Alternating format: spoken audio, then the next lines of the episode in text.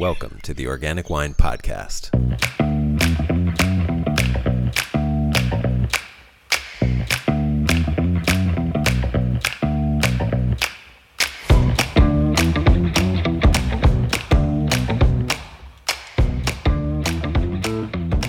Rudy Marchesi is the chairman of the board of directors for Demeter USA, the national biodynamic certifying organization for all biodynamic agriculture.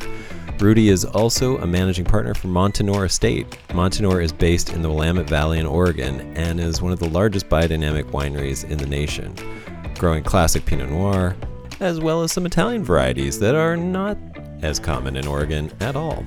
In this interview, Rudy gives us a great overview of the history and benefits of practicing biodynamic viticulture. Those benefits extend to biology and economics of growing wine, but also the taste of the resulting wine, which he gets into. He talks about practicing biodynamics at both a micro vineyard as well as at a large estate like Montinore. We also touch on what it means to have your vineyards versus your winery certified, how biodynamic certification compares to organic certification, and how Demeter incorporates new scientific knowledge into its regulations. If you've drank a biodynamic wine or heard about biodynamics and wondered what it entails, or if you think you know about it and have your doubts, this interview may be just the thing for you. A big thanks to Rudy for taking the time to lay out an articulate and well argued case for biodynamics and thank you for listening. Enjoy! The sponsor for today's episode is Centralas Wine. That's C E N T R A L A S Wine. You can learn more about Centralas at centralaswine.com. and full disclosure, Centralas is my winery. I started Centralas because I noticed a disconnect between the values that many wine drinkers have and the kinds of wine they choose to drink. I wanted to give those of you who love wine an option to buy wine that reflects your values. So Centralas is built on two pillars. The first is that Centralas wine will always be made with, at minimum, organically grown grapes. And the second is that we will always tell you every ingredient that was added during winemaking. Our first vintage will be released very soon. In fact, it may be available by the time you hear this. And it's pretty limited, so if you want to get some, please go to our website, centralaswine.com, and sign up for our wine list. Or go ahead and buy wine. That's C E N T R A L A S wine.com. We're also on Instagram at Centralas Wine, and I can't wait to share our wines with you. Uh, Rudy, thanks so much for doing this. I really appreciate you coming on the show. You are, can you tell us what your official capacity is? And let, let me start with a fun question Is it Demeter or Demeter? Well, it, in Europe, you know, Demeter is the Greek goddess of agriculture. Uh, so in Europe, they say Demeter a lot, but some people say Demeter. Here in the U.S., we say Demeter, and I don't know why, but that's that's the pronunciation we use. Great. And what's your role with them? I'm uh, chairman of the board of directors, or and president, I guess. We we're not big on titles, but got it. And you also, though, are involved with the Montinore State Winery in Oregon. Um, what's your capacity there? Um, well, I was sole proprietor for many years, and then I joined up with uh, some folks from Seattle that that brought a lot to the table of allowing us to grow into the 21st century and all that. So now I'm a, I'm a partner at Montinore and managing partner here. Okay, great. Yeah. And let's talk a little bit more about it. Tell me about Montinore. How many how many acres are you growing? Well, where are you located? There's a lot going on. We're in the northern Willamette Valley um, of Oregon, and um, we have about 180 plus acres at our home site where the winery currently is. We have, and that's up in the newly formed Tualatin Hills AVA in the northwest corner of the valley. And yeah, then I just saw that got AVA status. Yeah. Yeah, we just got that after a long haul. Myself and Alfredo Apolloni uh, um, worked on that for years, actually. But um, that's great. Then we also have a 30 acre vineyard in uh, the western portion of the Yamhill Carlton district. That's a very exciting uh, site. Um, and then we have a newly purchased piece of property a little further east in the Yamhill Carlton district that uh, we we have planted another 25 acres on and we'll add another 70 to 75 acres there in the next year, year and a half, something like that. So. Got it. And if I'm correct with my my AVAs in the Willamette Valley, Tualatin is now right on top of Yamhill Carlton, right at the, exactly. the northeast corner, yep. right? Yep, it's the northeast northwest corner, and uh, just north northwest. Yeah. Yeah. Right. Now, are you farming biodynamically on all those parcels? Oh yeah. Okay. Yeah, you know, from in the new parcel from the very start, um, we started treating the, the bare land with biodynamic preps before we even started putting vines in. Dipped all the roots in in biodynamic soup, if you will, and uh, you know, yeah. So we're we're going full full tilt on um, taking the most advantage of biodynamic uh, practices from the start. Right on. So, yeah, I've heard a lot of people. I, I mean, I think currently I'm seeing a lot of people transitioning to organic and biodynamic, but I love that you have with with the, your new things that you just right off the bat going into that. Yeah. Um, is that a change that you've seen in the industry? This trend towards biodynamics and organics and, and viticulture? Clearly, um, it's somewhat unfocused, but everyone has the same notion um, you know, I don't see everyone flocking to biodynamics uh, or organic, or they go to tangential uh, practices like live. We have in Oregon, Washington, low impact viticulture enology certification, and then kind of uh, organic light things like salmon safe and stuff like that. But it's all moving in the same direction, and I think there's a um, a perception, an, uh, an, awakening, let's call it that, that um, there's a lot more going on in the soil on our farms that we're not only not taking advantage of, but disrupting that works counter to our goals. So mm-hmm. people are starting to pay attention to what's going on and looking to change their practices from conventional chemical farming, which is very disruptive, to more uh, sustainable, uh, non disruptive practices. I'd I'd love to dig into that. What are those things that we're learning? I mean, what are the you know, generally speaking, what are what are those new things that people are starting to realize? Well, I'll, I'll give you a quick story um, about how biodynamics got started. So, at the end of World War One, there were a lot of munitions factories that closed down for good reason, and um, some German scientists, one in particular, von Liebig, discovered he was analyzing you know, plant nutrition and, and understood that nitrogen was a basic and fundamental source of nutrition for plants. And he figured out how to turn these munitions factories, which use uh, you know, saltpeter, which is a, a nitrogen type compound, switch them to making nitrogen fertilizer. So it became readily available and cheap, and farmers like jumped all over it, you know, because it was so easy and um, and it was cheap, and they had great success for the first few years. But when you put nitrogen fertilizer on the ground, it starts killing off the, the fungi, the bacteria, all the microorganisms either get killed off or weakened. And what that does is starts to deteriorate the cycle of life um, or as some people call the soil food web, um, that creates what we would think of as natural fertility. So after about four or five years of this, they found they needed more and more of this chemical fertilizer.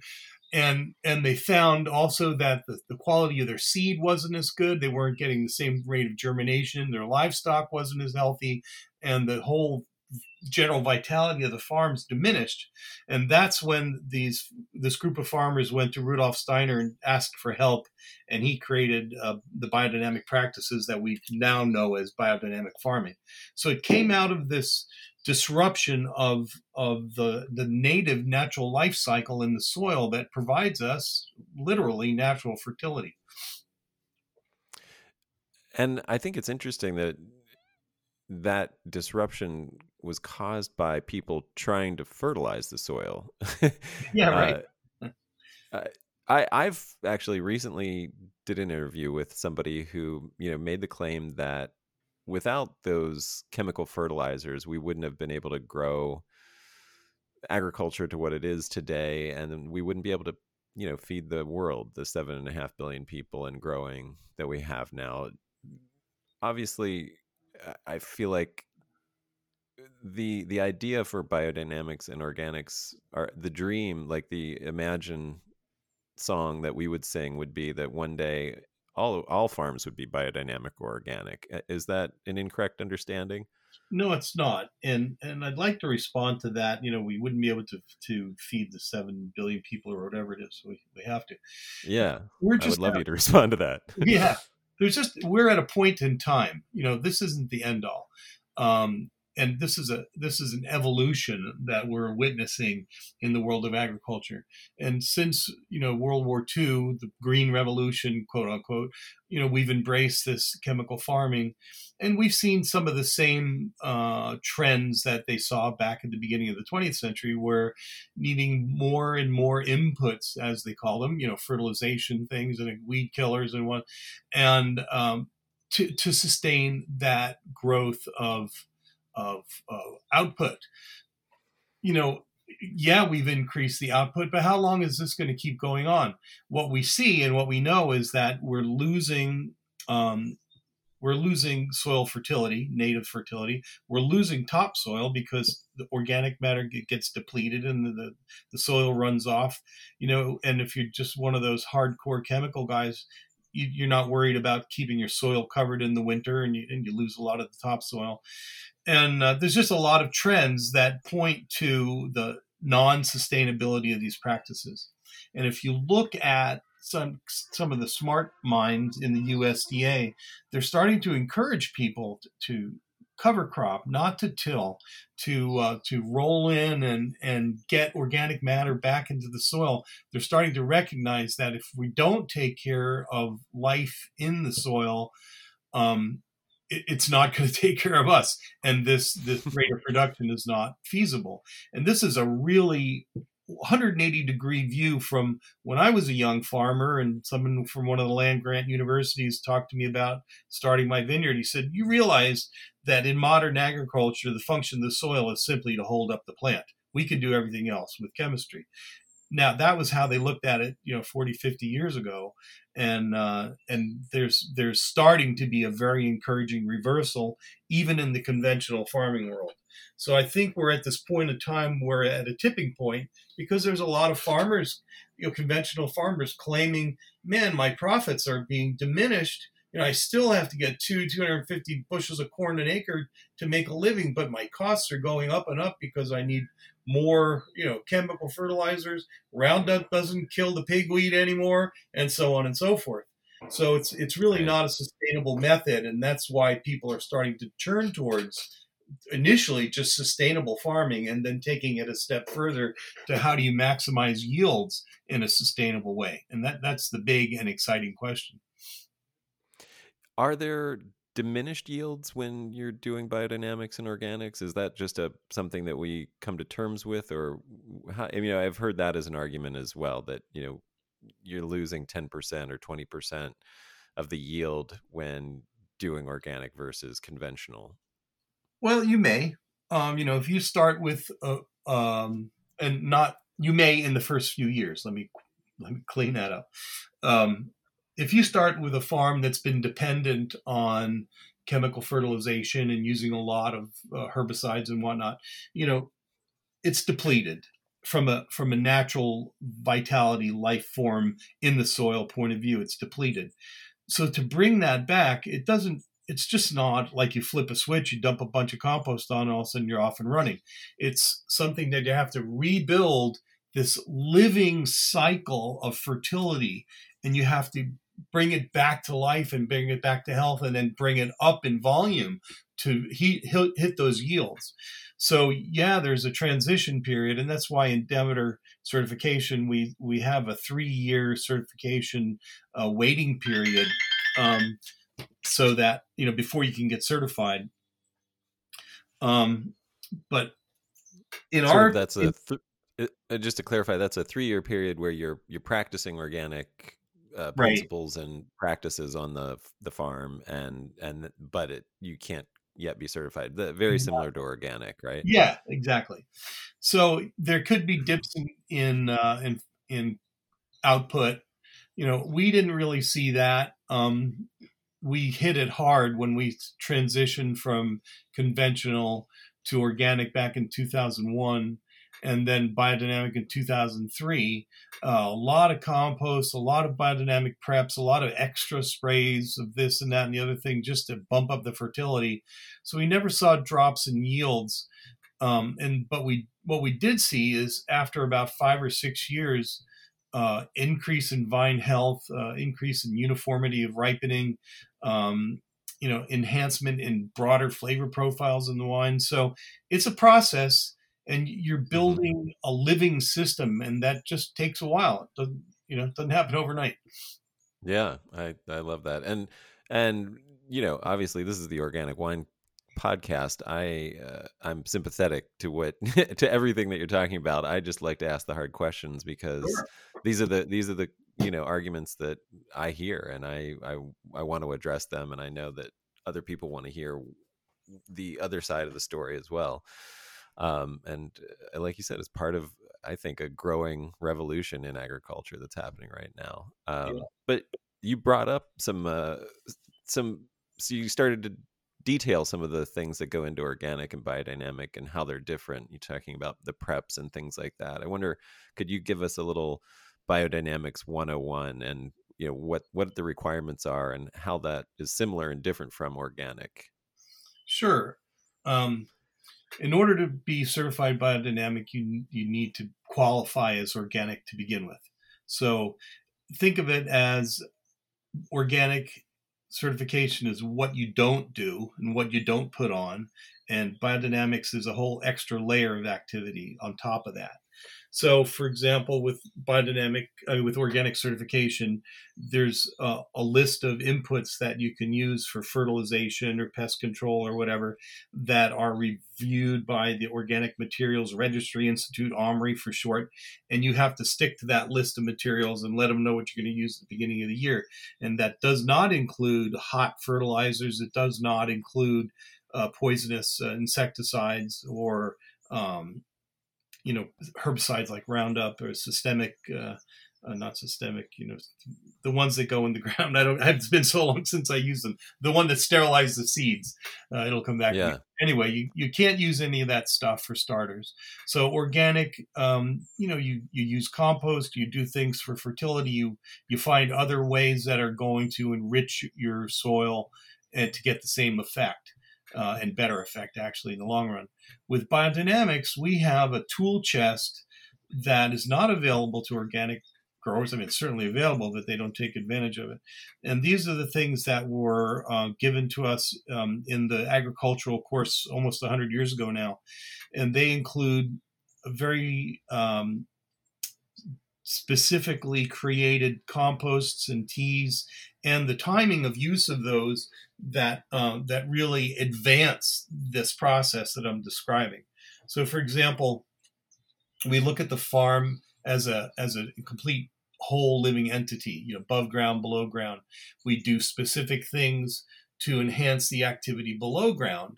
Uh, we have um, a spray called BD 500 that's made uh, from composted cow manure in a very specific way that we spray on the ground in the spring and then in the late fall that stimulates not only root activity but is acts I think of it as like a signaling molecule to all the organisms in the soil to like, oh, wake up, it's time to get to work.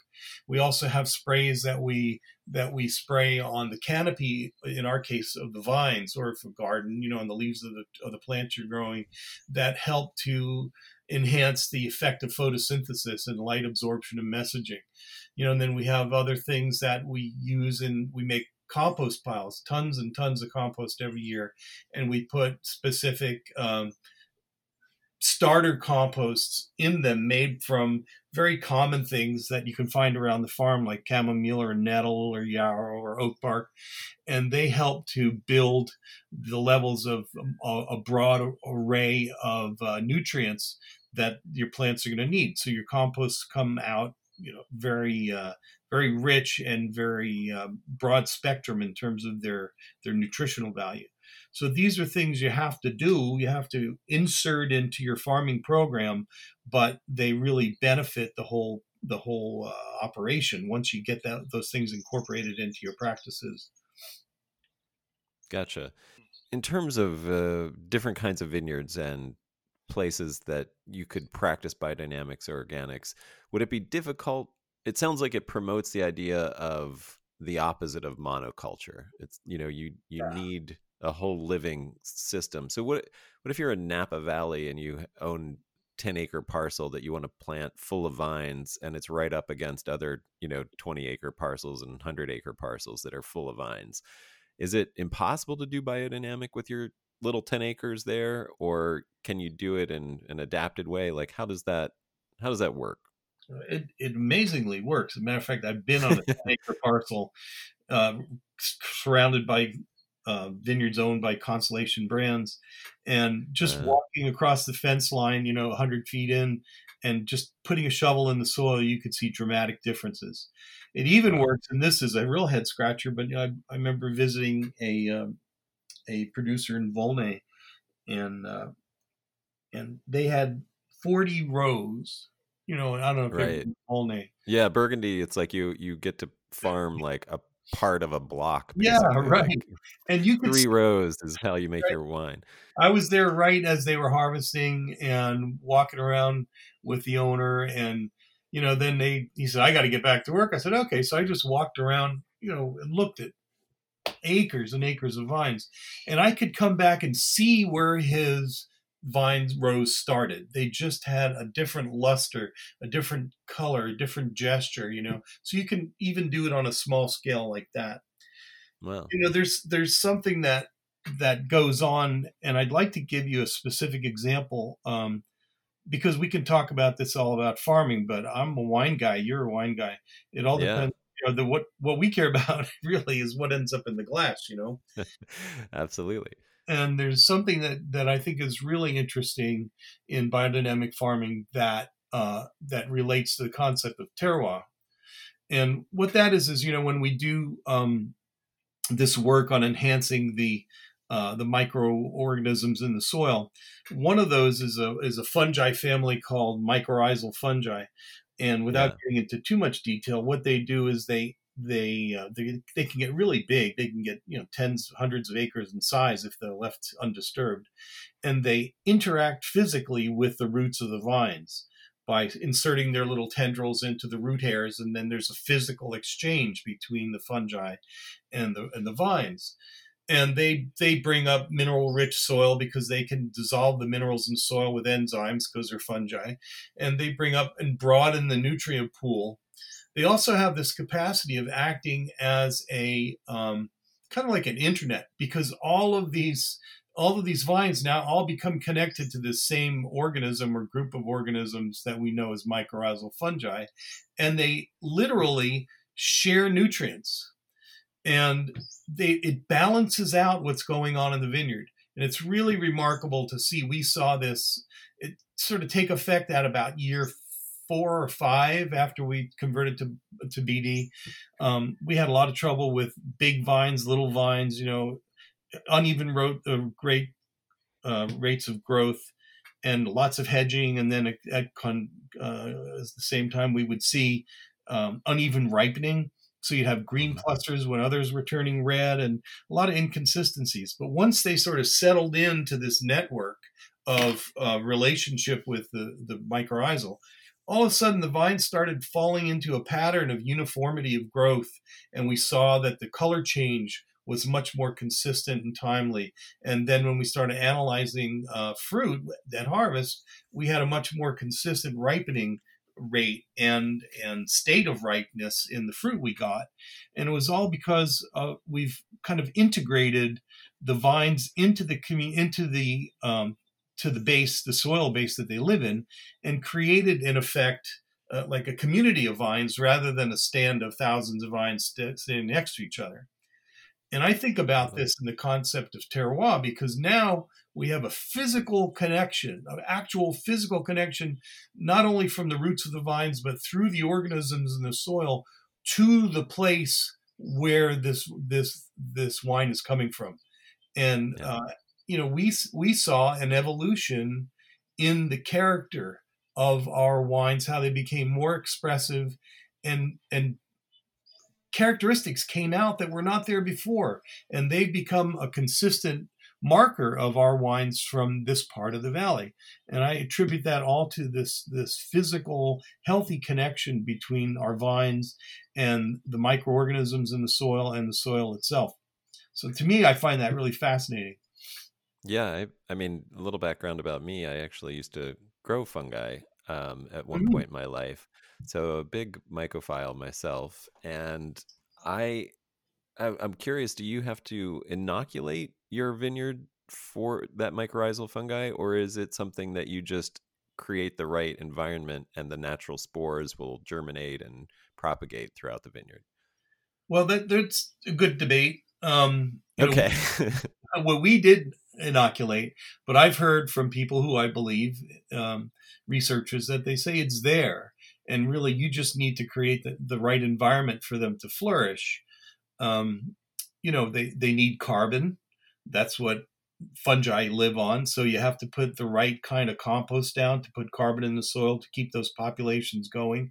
There's also um, a company in New Zealand years ago, they, they were trying to combat um, phylloxera and they discovered that the mycorrhiza colonize around the roots of the vines but they need to wake up and, and become active. And they they synthesized a signaling molecule that um, that really got the fun, the mycorrhizal fungi to wake up and become more active in the root zone.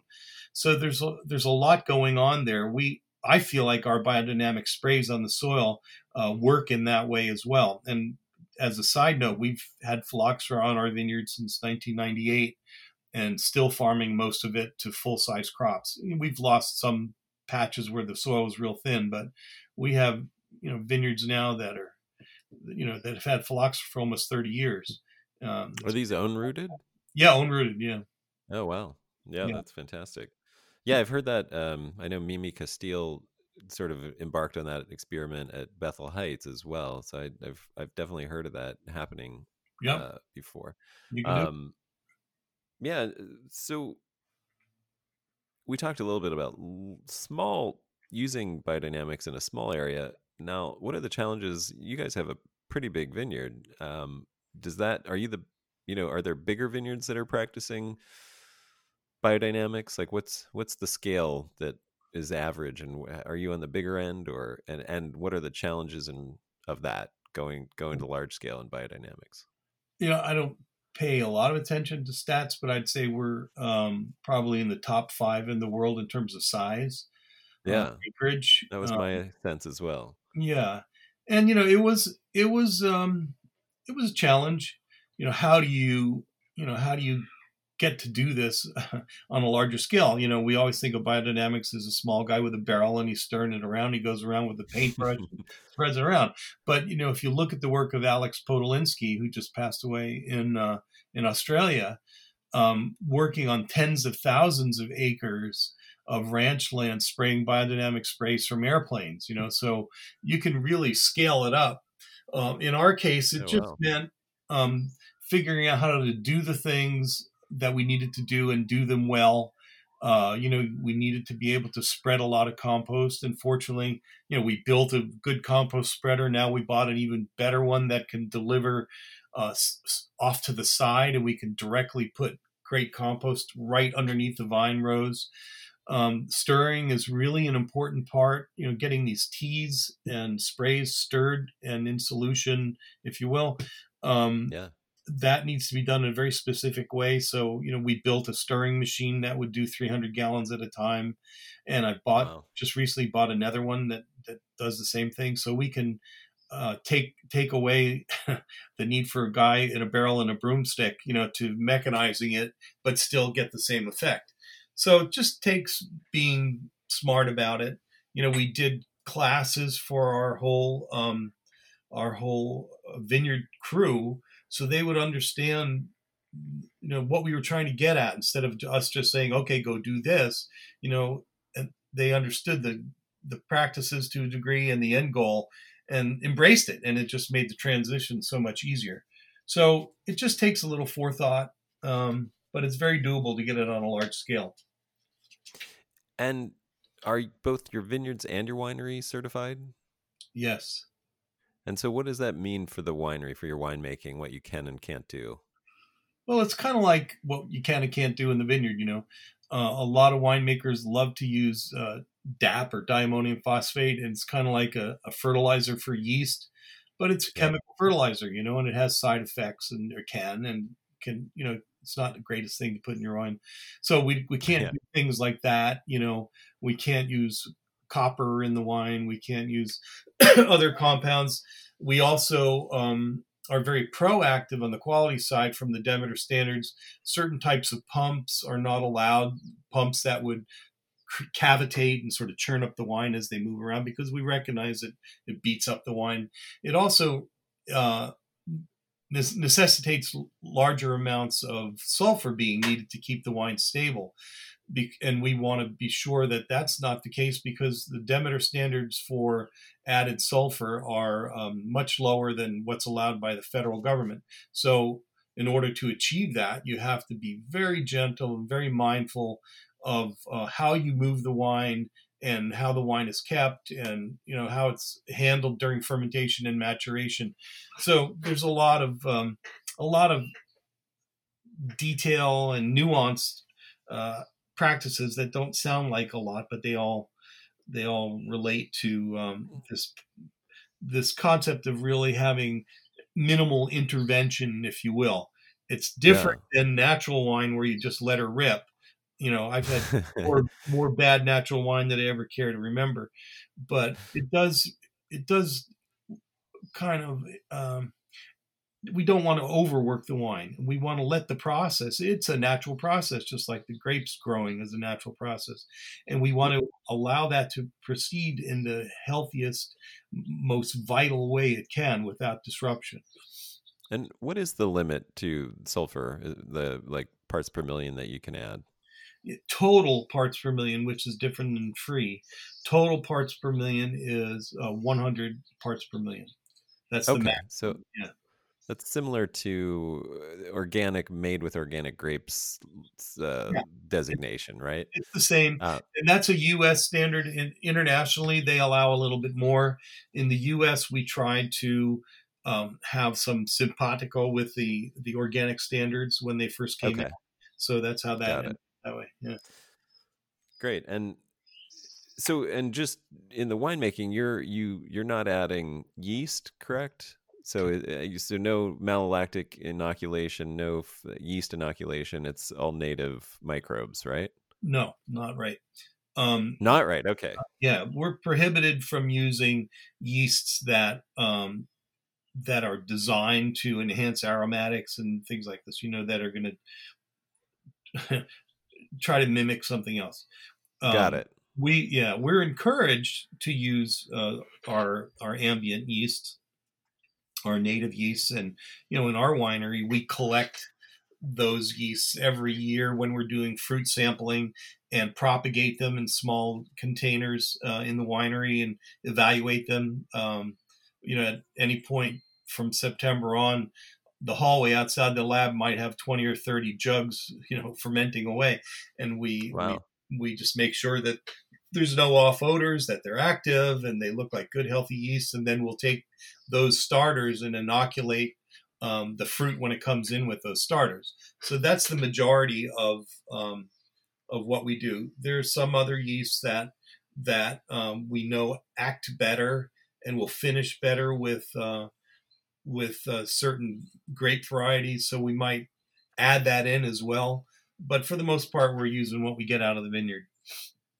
Got it. So but it does allow for if you for example had a stuck fermentation you're not just screwed. Like you can right. you can inoculate with uh, something to help it along to the end. Absolutely and it used to be a little more obstruct uh, i mean obstructive. You know we would have to send in a letter and ask permission. Well we don't do that anymore. We're, we're pretty practical but we just we do review uh, everyone's records annually to make sure that they're adhering to the standards. Well that brings up a good point. Uh, you know knowledge, as we know, is always changing and expanding and hopefully improving. Um, and I'm guessing that you know eh, we'll figure out new things about agriculture and viticulture as we go along. Are there processes in Demeter to allow for that those changes for new discoveries and incorporating uh, things that might overturn previously held tenets of biodynamics? Well, there are. You know, there's some people that are very um, conservative, and they said, you know, black and white, and this is the only thing you can do.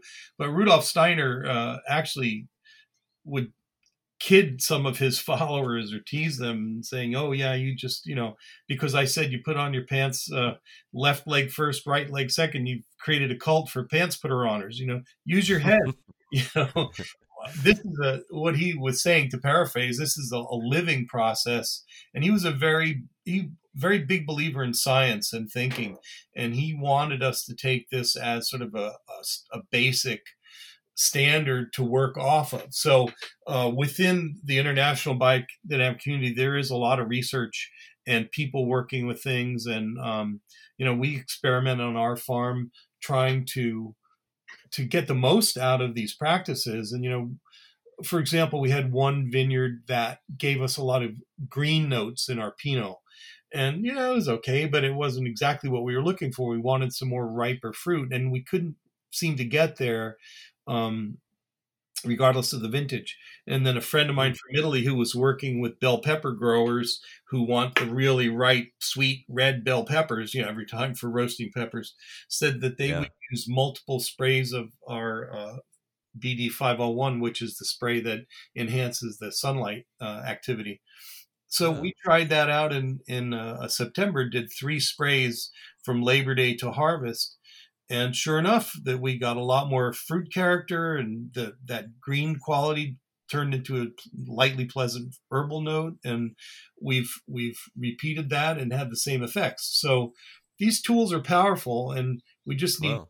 to get creative and think of how, how can we use them in, in more and better ways to to fine tune our practices and of course being in the wine world, what product is more highly scrutinized than wine? You know, so we're we're at the forefront of this. So, and I like the story that you told about um, Steiner and his uh, pants pants putter on or yeah, followers, but and I know you know biodynamics gets criticism from certain people in certain areas because it has these elements that are I don't know a little more like it, the most generous way I can put it is we don't quite understand why they work, kind yeah. of thing. And and so there's a there's an old joke uh, you've probably heard about a woman who is talking to her friend, and her friend asks about her marriage, and she says it's it's terrible. My husband thinks he's a chicken. And her friend says, Really? And she says, Yeah, yeah. He goes around eating corn off the ground all day, clucking, scratching. At night, he roosts in the barn. And her friend says, Wow, that's terrible uh, why haven't you taken him to a hospital? See if you can get him some psychiatric help. And the woman says well the eggs are delicious. And uh, and i'm wondering if there's a little like is there an element of faith to biodynamics? Is there a bit of like i don't know i know it sounds a little crazy we're not exactly sure why it works but the wine is delicious kind of thing. Yeah definitely. I i will never pretend um that, that i understand how this stuff works. And i got into this because I'm, I'm a wine grower and I wanted the best quality I could. And I experienced tasting wines that um, were biodynamic and there was a certain quality that I really admired. So I said, well, if it's working for them, I'll give it a try. And what I've, you know, that's been out almost 20 years now. And um, what I can say is that these practices really work. They work in ways that enhances quality. They work in ways that bring out characteristics that are, uh, I think, latent. You know, expressions of the soil. Back to the terroir thing, and to me, a very significant thing. Um, and this always stops the naysayers in their tracks. My farming costs are 20% lower than my conventional neighbors.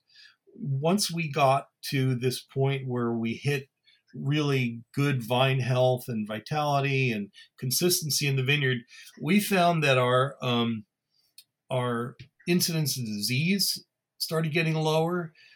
Like for example, last year a lot of people had trouble with uh, botrytis in uh, September, be, conventional growers because we had some rains and whatnot, and we didn't have it because the vines were healthy, the skins were thicker, the leaves were you know thicker and healthier, and uh, I don't know you know, I don't know why, but we, you know, we do these practices and it, we seem to get healthier vines. So it all takes care of itself. So I can have fantasies in my own mind of how these might work, but I don't, you know, I'm not arrogant enough to say I understand this and I know how it works.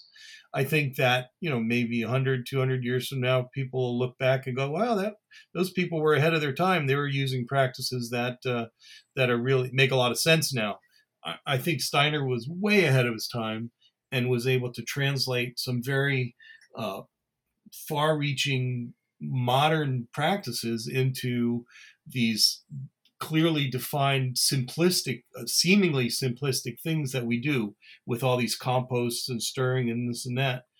Um, but the the bottom line is they work. So who am i to argue with it? My job is to make wine you know not to be a researcher. So they work. Yeah now you said twenty percent lower farming costs. Is uh, yeah. I'm just gonna f- flip that over and say, are there additional costs that that detract from that due to sort certif- the certification cost, the time and energy and and actual you know costs of certification for biodynamics and organics? Uh, you know what's it cost me? I'm thinking the actual cost of certification, the licensing fees, and all that yeah, yeah maybe it's twenty dollars a ton, which is negligible. Um, right. In terms of our practices, you know, when I say my farming costs, I mean everything from every drop of diesel to every hour that's spent to every tool that's purchased. That counts everything. We have a good accounting yeah. system, so there are no hidden costs that that make biodynamics more expensive. There, yeah. there is well, there is one, and that is the the attention of the grower. You know, the old right. saying, you know, the best fertilization is the farmer's footprints. We have yeah. to be attentive. We have to be out in the vineyard. We have to train ourselves to see what the plant is telling us about its health or ill health. And right. those are things that you skills you have to develop at the same time. So you have to become a better farmer or a more attentive farmer and almost a more intuitive farmer where you're in touch with the life of your plants more. So that that is a cost, but you can't monetize that. I don't think. And I'm actually the, happy to have that skill. You know.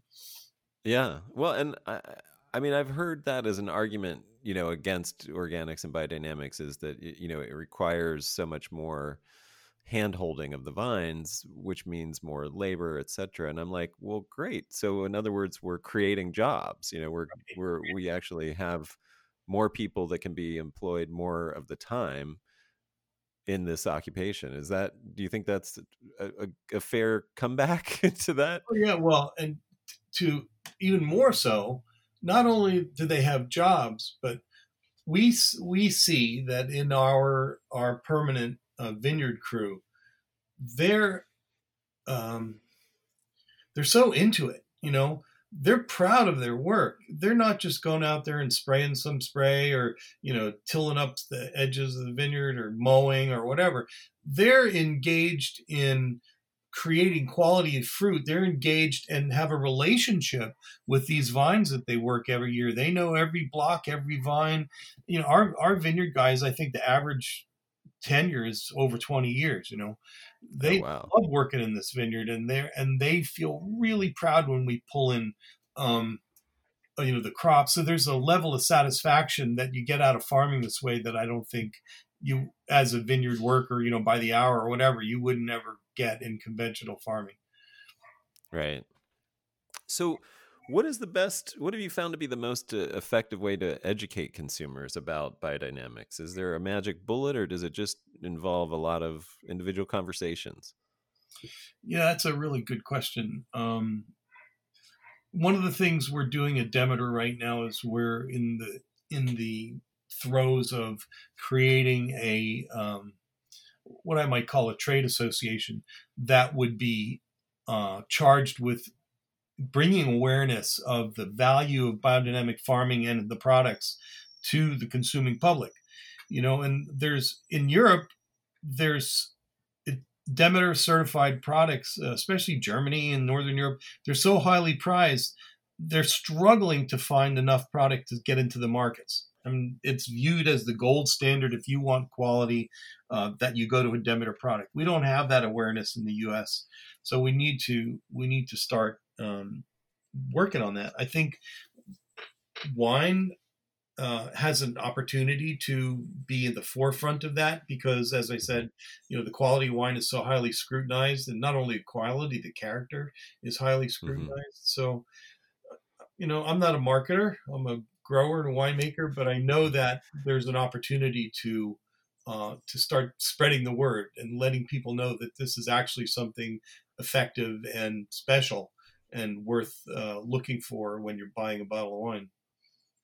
So you're living the dream as a winemaker. I, I, you have the luxury of not having to also be a marketer at the same oh, time. believe me, I, I, I was a platinum airline guy for a lot of years. You know, I did a lot of travel all the time. Now I'm getting at a point in my career when, you know, I can do Zoom meetings and uh, phone calls, and I don't have to go around so much, and I just assist our our very talented salespeople. So, but I, I have been there.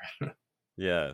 Um, couple last questions. So, you know, Oregon is really kicking ass when it comes to biodynamics, organics in general. I'd say they're probably. I, I don't have the exact statistics, but I'm pretty sure that they're that Oregon is the best statistically of all the states in in the U.S. in terms of the percentage of vineyards that are being farmed organically or biodynamically or both.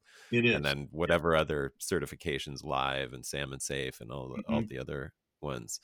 Um, I feel like Washington, right across the border, has got to be one of the worst. And I'm wondering, eh, I mean, arguably it has a better climate, drier, less pest and mildew pressure in the East Washington. What's going on there? Why aren't more vineyards organic or biodynamic in Washington?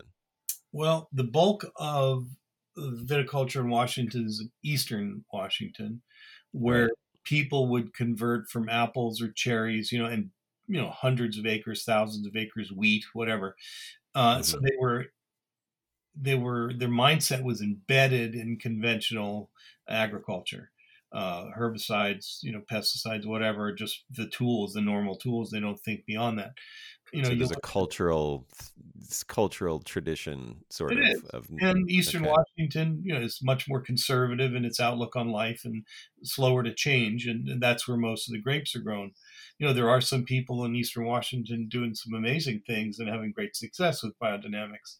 You know, Oregon yeah. was started um, kind of like on a Burgundy model with smaller vineyards, and a lot of people came to this industry from other industries, uh, and they were a lot more open minded and um, and Oregon's kind of a green state anyway, so we had that that value in our state gestalt, if you will.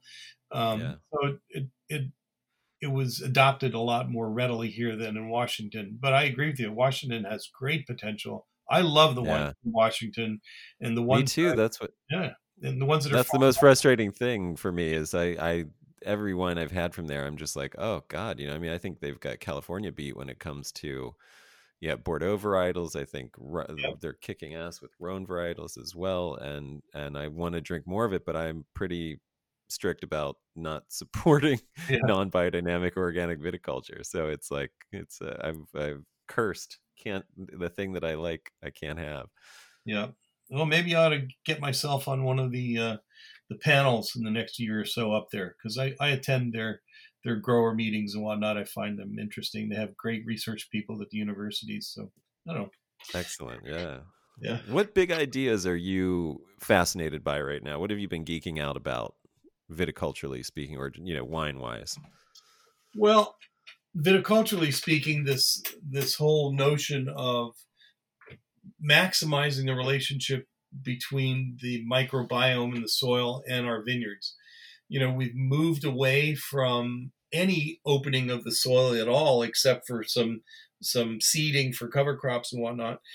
Really trying to build up, uh, you know, biology in the soil, providing the nutrients for that biology, and you know balancing that out with the needs the nutrient needs of the vines so that we don't have weeds growing up into our into our vines and things like that so that's a it's an interesting change in the last couple years not without its challenges but um I, I am excited about that, and also, you know, what does that mean in terms of uh, irrigation needs, nutritional needs? How do you find that balance? So, um, ev- even more than ever, I'm I'm like looking at the vines really carefully. What are you telling me? Are you getting what you need? You know, what's my cover crop doing for me?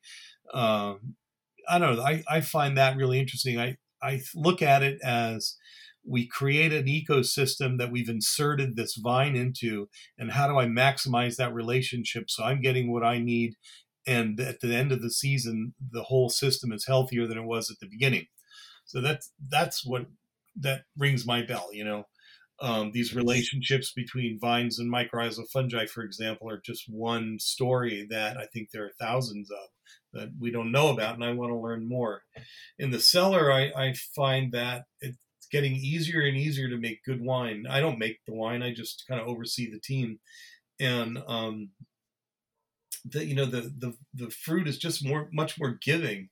We're we're dropping off, you know, delivering quality fruit at the door better and better every year. So that makes that job easier. And we're finding that when we had struggled in years past with stuck fermentations and whatnot, you know, uh, we don't have that. You know, I look at, I measure kind of our success of growing in our juice panels. You know what I mean? When I say juice panel, it's a it's an analysis yeah, yeah. of the grape juice, and you look at yep. all the nutrients that are available for the yeast coming in in the juice and I measure right. my success like how how nutrient rich is this juice for those yeasts that we want to do the work. So we're trying to make that connection from the field into the into the fermenter, and that stuff kind of jazzes me.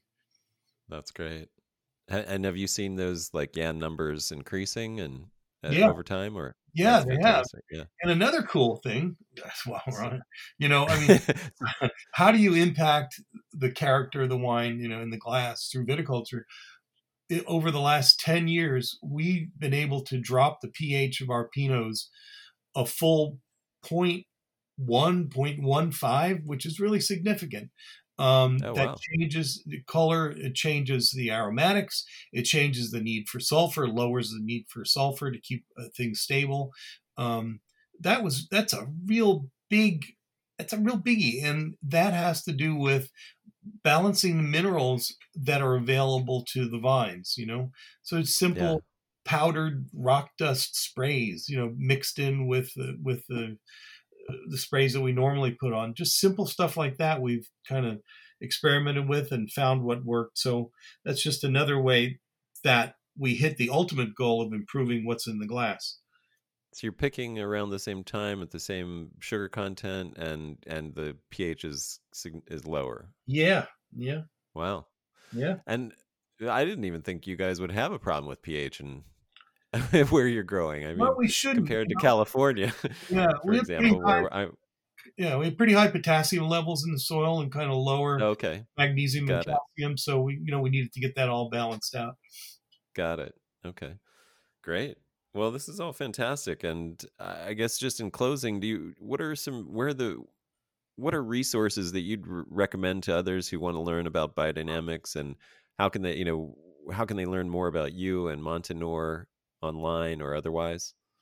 Well, on the last question, that's an easy one. Montinore.com. Uh, we have a good website that tells tells the story well.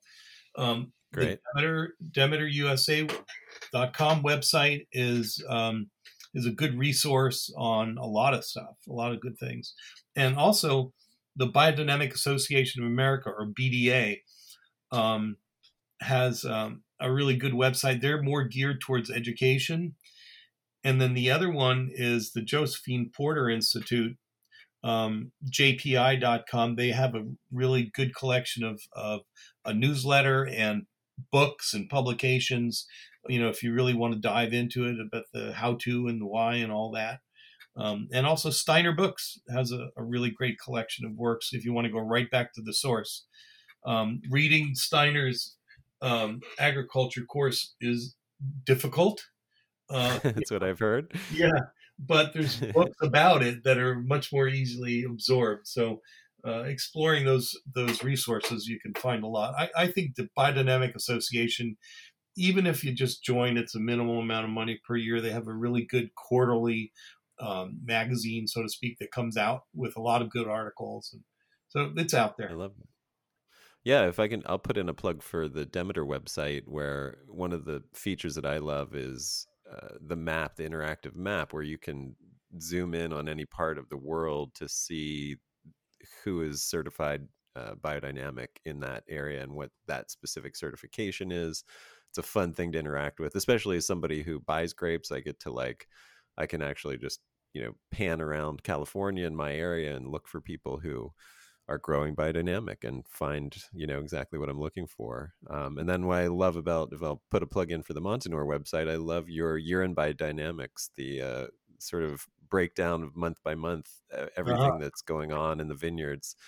Um, cool. From you know all the things that you're doing, that's a fun little thing that I enjoyed reading through as well. That's a, just a great overview of what what it's like. Uh, and uh, so uh, yeah there you go.